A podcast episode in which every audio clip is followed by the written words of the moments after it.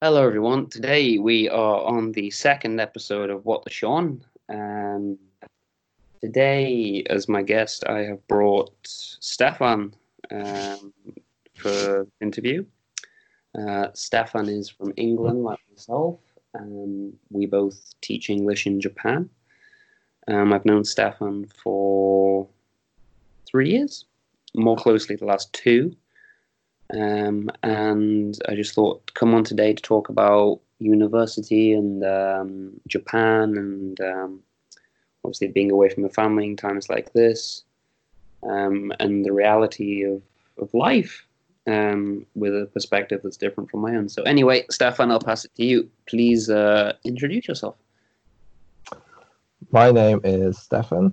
I am 27 years old and I've been a English teacher in Japan for the last four years. I've Just started my fifth year. Okay. And yeah. To summarize That's it, yeah, yeah. um, okay, let's.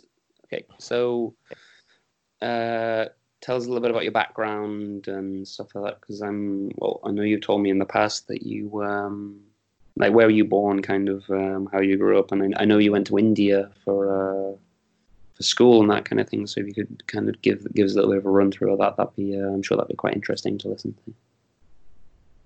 Well, I lived in a small town in the north of England Okay. until I was nine.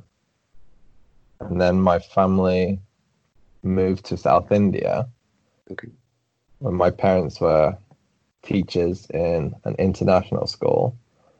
And I did my schooling there from age nine to finish my A levels when I was 18, Okay. all in the one school. And and then I did a bit of traveling back to the UK Okay. for university.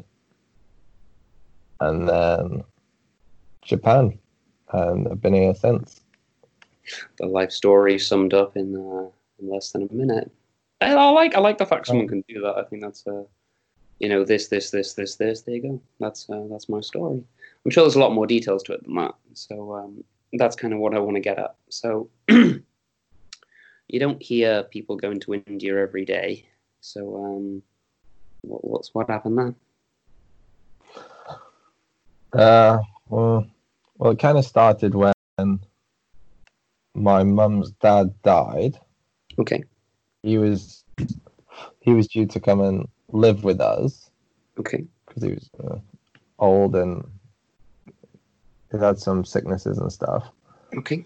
And we'd been renovating the house next door, and he was supposed to come and live there. Okay. But then he got diagnosed with cancer, Okay. and he was dead within three months. Mm, Like it wasn't like a long battle. It was sort of like a sudden type thing, okay. very quick. And then my, I don't know, I, I I don't know why, but then my parents suddenly were like, "We can do something. Like we're not sort of tied here, tied to the UK anymore, or." Uh, okay. Maybe there's bored of life there, and From death comes life. trapped. So they say. I, gu- I don't know. I guess the, rat race or whatever you want to call it, it is just a cage, trapped, and you work, sleep, repeat. Okay. But for some reason, they were. We can do something. They were both teachers. Okay. um, is that is that what they did? That was, that was the natural. That was what they did prior to that, before your granddad died and all that. Yeah, Okay. yeah, they were always teachers. And then we, well, they did. They got a job in an international school in Pakistan. Okay. So this was pre 9 11 Okay. when they'd sort of got the job and all that. And then 9 11 happened. Like, we were still a couple months away from moving, a year away from moving. Is this 2001? But, Dan? like, yeah. When they when they got the job, and then the sort got delayed because of all that happening and all the problems that were going on in that part of the world. Okay. And so then we were then due to go 2002, like August, Okay. August 2002. But so my so my parents quit their jobs. They'd we'd sold everything like car boot sales and charity shops, giving all our stuff away, and we were living in like in literally an empty house, eating our cereal out of disposable bowls and stuff like that, sleeping on mattresses on the floor, Okay. with a suitcase of clothes in our own house, camping. And then the week before we were due to fly, the school was attacked by terrorists Okay. and had to close, obviously. And so we found ourselves in a bit of a weird situation. Me and my brothers had been pulled out of school. My parents quit their jobs. We'd sold the cars, and we didn't have any possessions. And like homeless in our own home, type thing. And then I don't know. Somehow, within a week, Mm. they had got another job Okay. in in India, and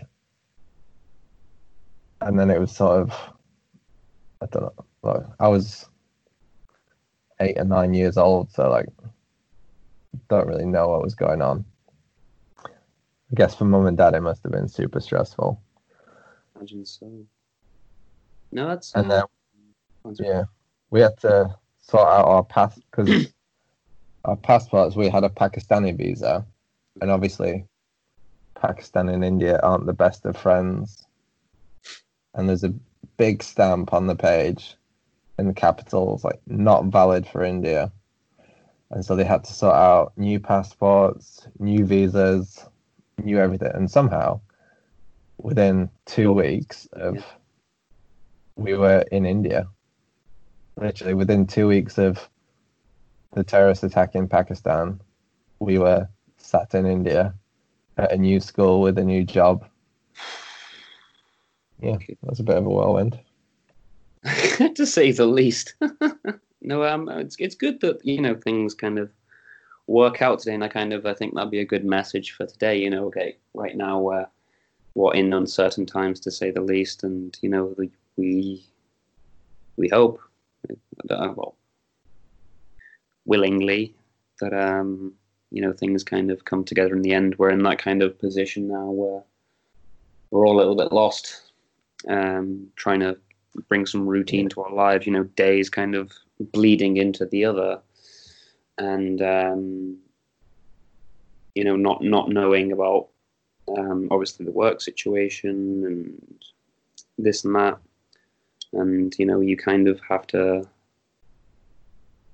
hold on to some higher idea. That's what you know. Obviously, my first interview with Danny was very about Christianity and um, you know this idea that God will get you through.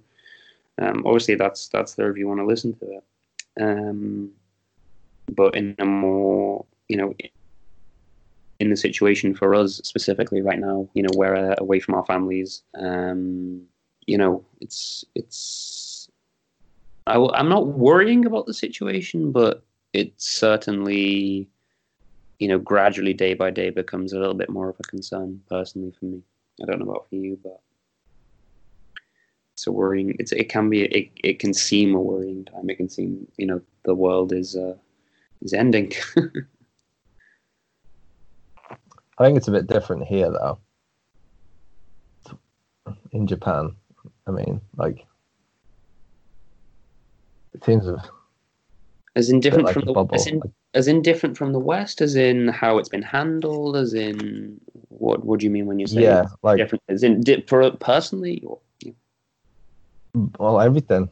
Like when you look at the news, like it's like serious everywhere, okay. and then you look out the window and nothing's changed. like there's more masks and stuff, but it doesn't seem like it's being taken as serious as everywhere else. it doesn't have that We feeling. a couple of months behind. Like when the West was, oh, it's the flu. It's it'll pass. Like um, in end of January, February. Mhm. It kind of seems like we're there. Every day, I think on the news, it seems to get a little more serious. But Yeah. yeah it's still pretty normal. yeah, like I said, it doesn't give you that feeling of, you know, terror is just around the corner. Yeah, to say the least. No, Um, you know, obviously, I've been trying to stay at home as much as possible. You know, obviously, walking and doing all these things keeps me sane. It keeps, you know, you need these things to keep you sane in that kind of way. Um, but you know, you still people see people on the streets. You know, in the morning you wake up and you know you still hear cars on the road. Rush hour still ticking. Trains are still moving. Um, yeah. um, so, and it move. We'll, we'll we can always go back to that if need be, but um, just go through your university stuff and kind of what brought you to Japan. Why why Japan? Because I know in previous conversations we've had, um, you always considered South Korea, Taiwan, or you know these you know the different types of different the different countries available or that there's work for English teachers and stuff like that. Yeah, well, I have to go back a bit more than because it's not far like back, as far back as you want, Stefan. it's not like everybody's like, okay, I've done my uni, let's go to Asia. It was more like um, I get I've grew up in Asia. My holidays were spent traveling Asia. Okay. Asia was just home, Mhm. and so when I was on my 18th birthday, I got a flight from India to Australia. I spent two years there, and then like working holiday. Yeah, but not officially because um, I wasn't old enough for the visa. Because you have to be 18 at the time of application, and you have to apply months in advance. And obviously, I wasn't. So it's sort of cash in hand, farm jobs, bar work, whatever I could find. Just sort of, yeah. So I did that for. sca- scavenging. Is that a good word? Yeah, like I'd I'd already done my uni applications and been accepted and whatever, but I'd applied for the year after. Okay. Like um, I wanted a year off.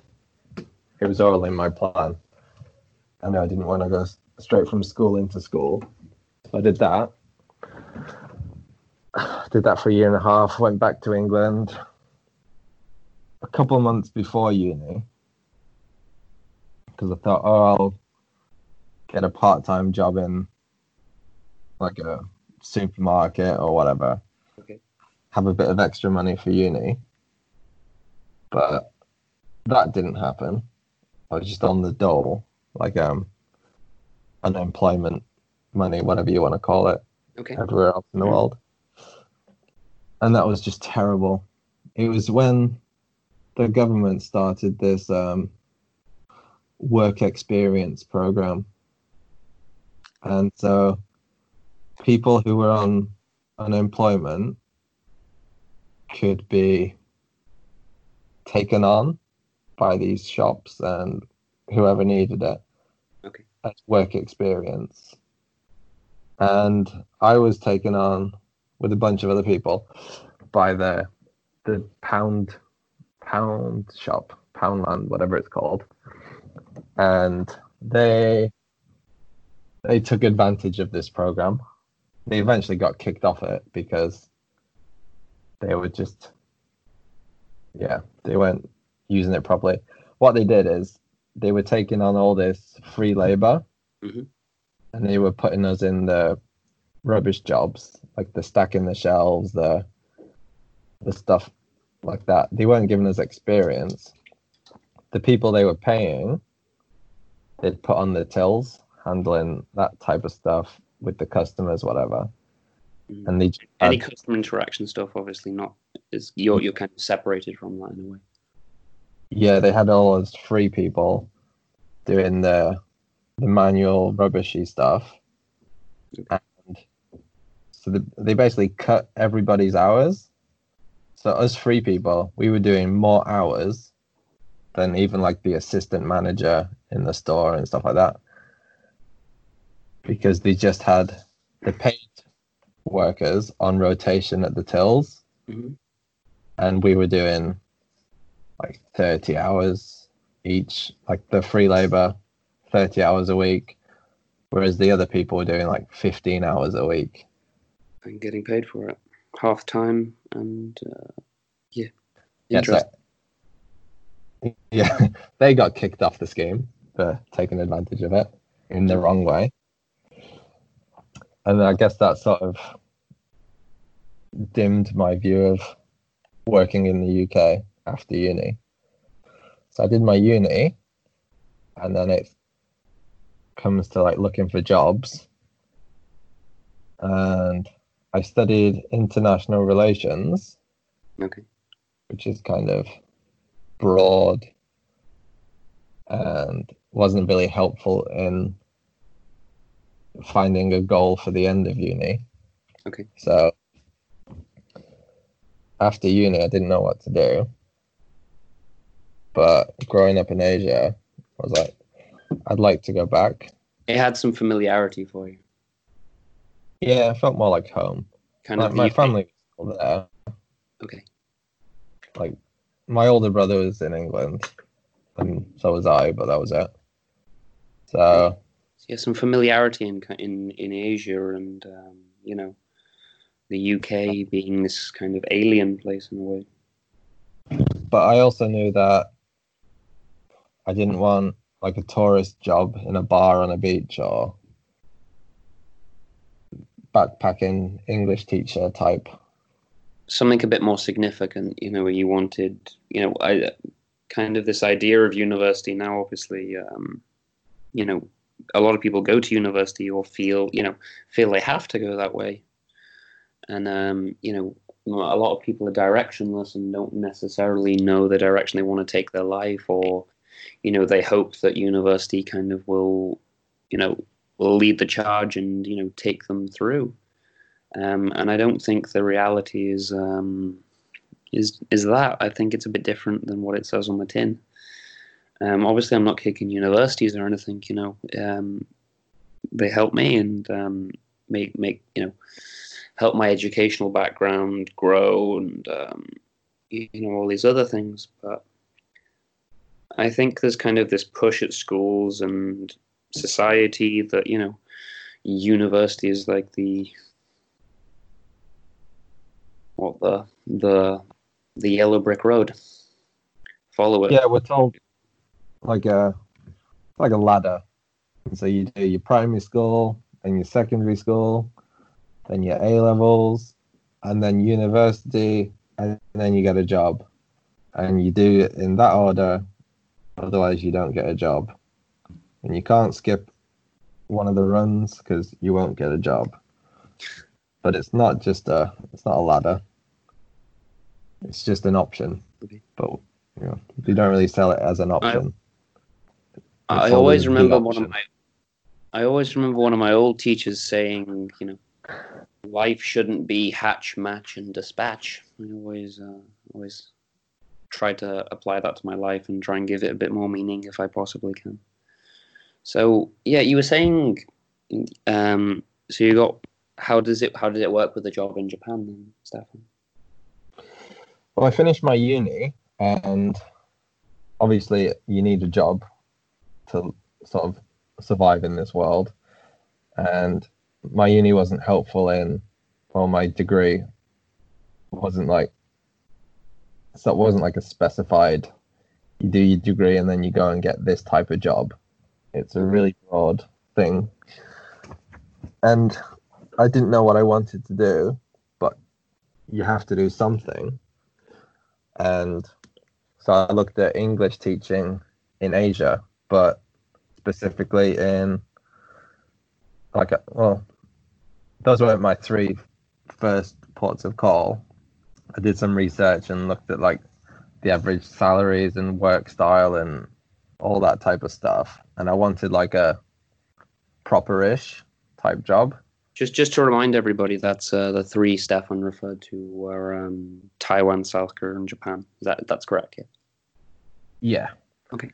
And that sort of like a full-time working job, not a make money so I can move to the next town type job. If that makes sense. Yeah. Hop, from one place to the other and kind of never having some form of stability. Yeah. I want yeah, like a proper work lifestyle type. So those are the three countries I settled on. Okay. And it just so happened that Japan and the job I've got now, that was the my first interview and I got accepted straight away. Okay. and then yeah, that was what was it? Five years ago. I had the interview. Six years. I don't even know. But yeah, We lose track of time, don't we? yeah, it's all sort of it's one big mush now. blends into another.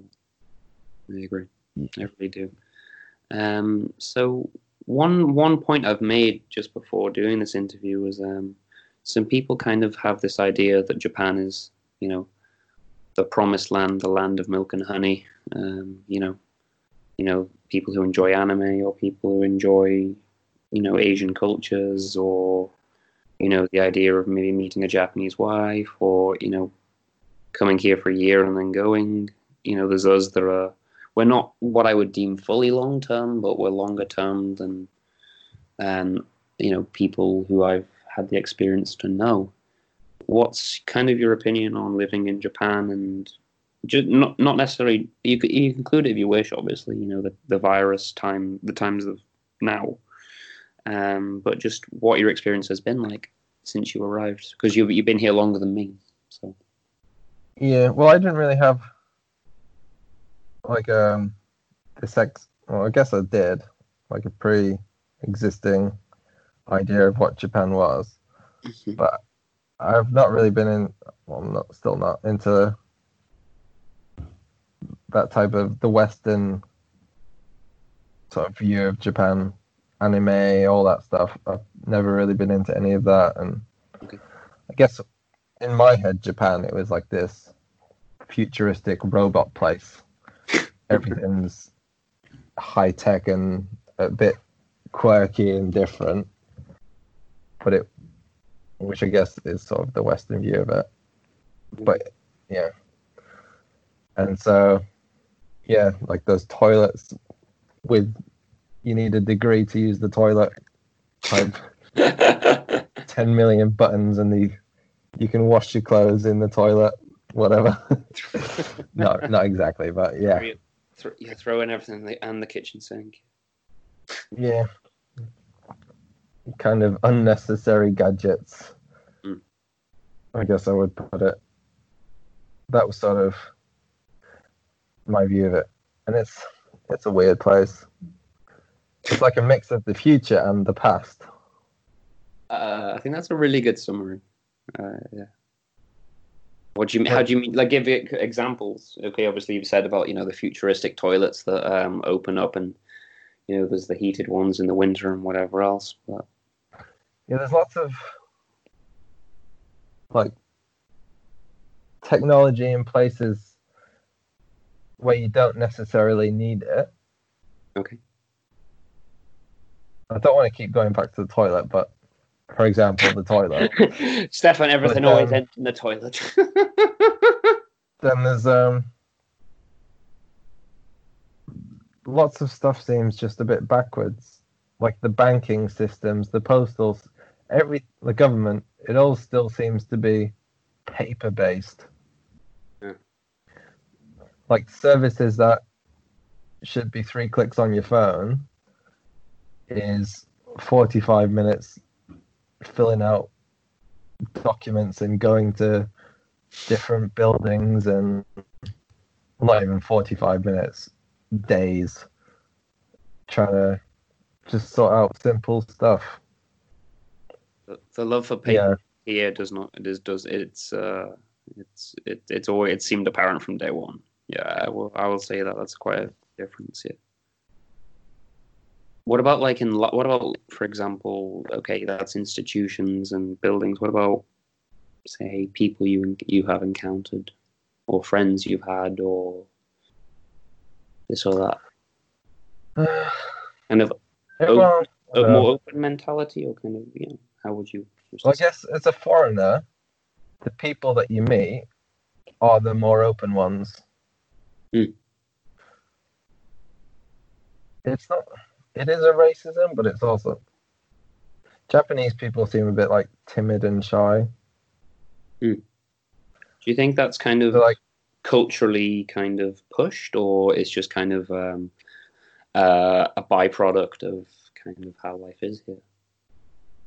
Kind of not wanting to voice mm-hmm. opinion, not not not kind of wanting to kind of you know place any emphasis on the individual, kind of more on on the community, on the collective sphere, really.